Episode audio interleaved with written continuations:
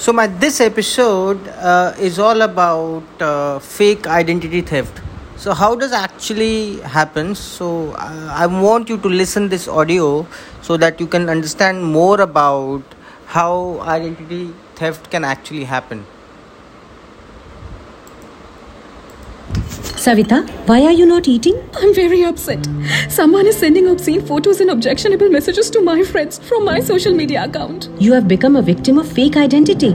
I mean, someone has impersonated you by making a fake social media account in your name and is misusing it now. Oh, Don't be scared. Report this matter on the help section of the respective social media platform. Go to the privacy settings and secure your account from the access of unknown people.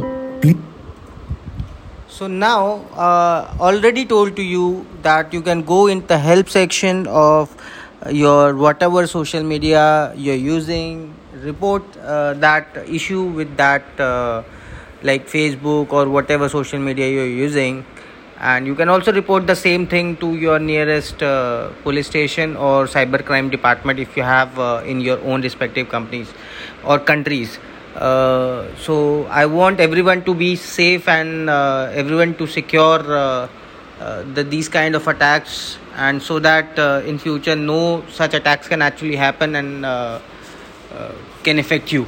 So guys thank you. I'll be again in front of you with some more tips and tricks related to safe internet usage and other things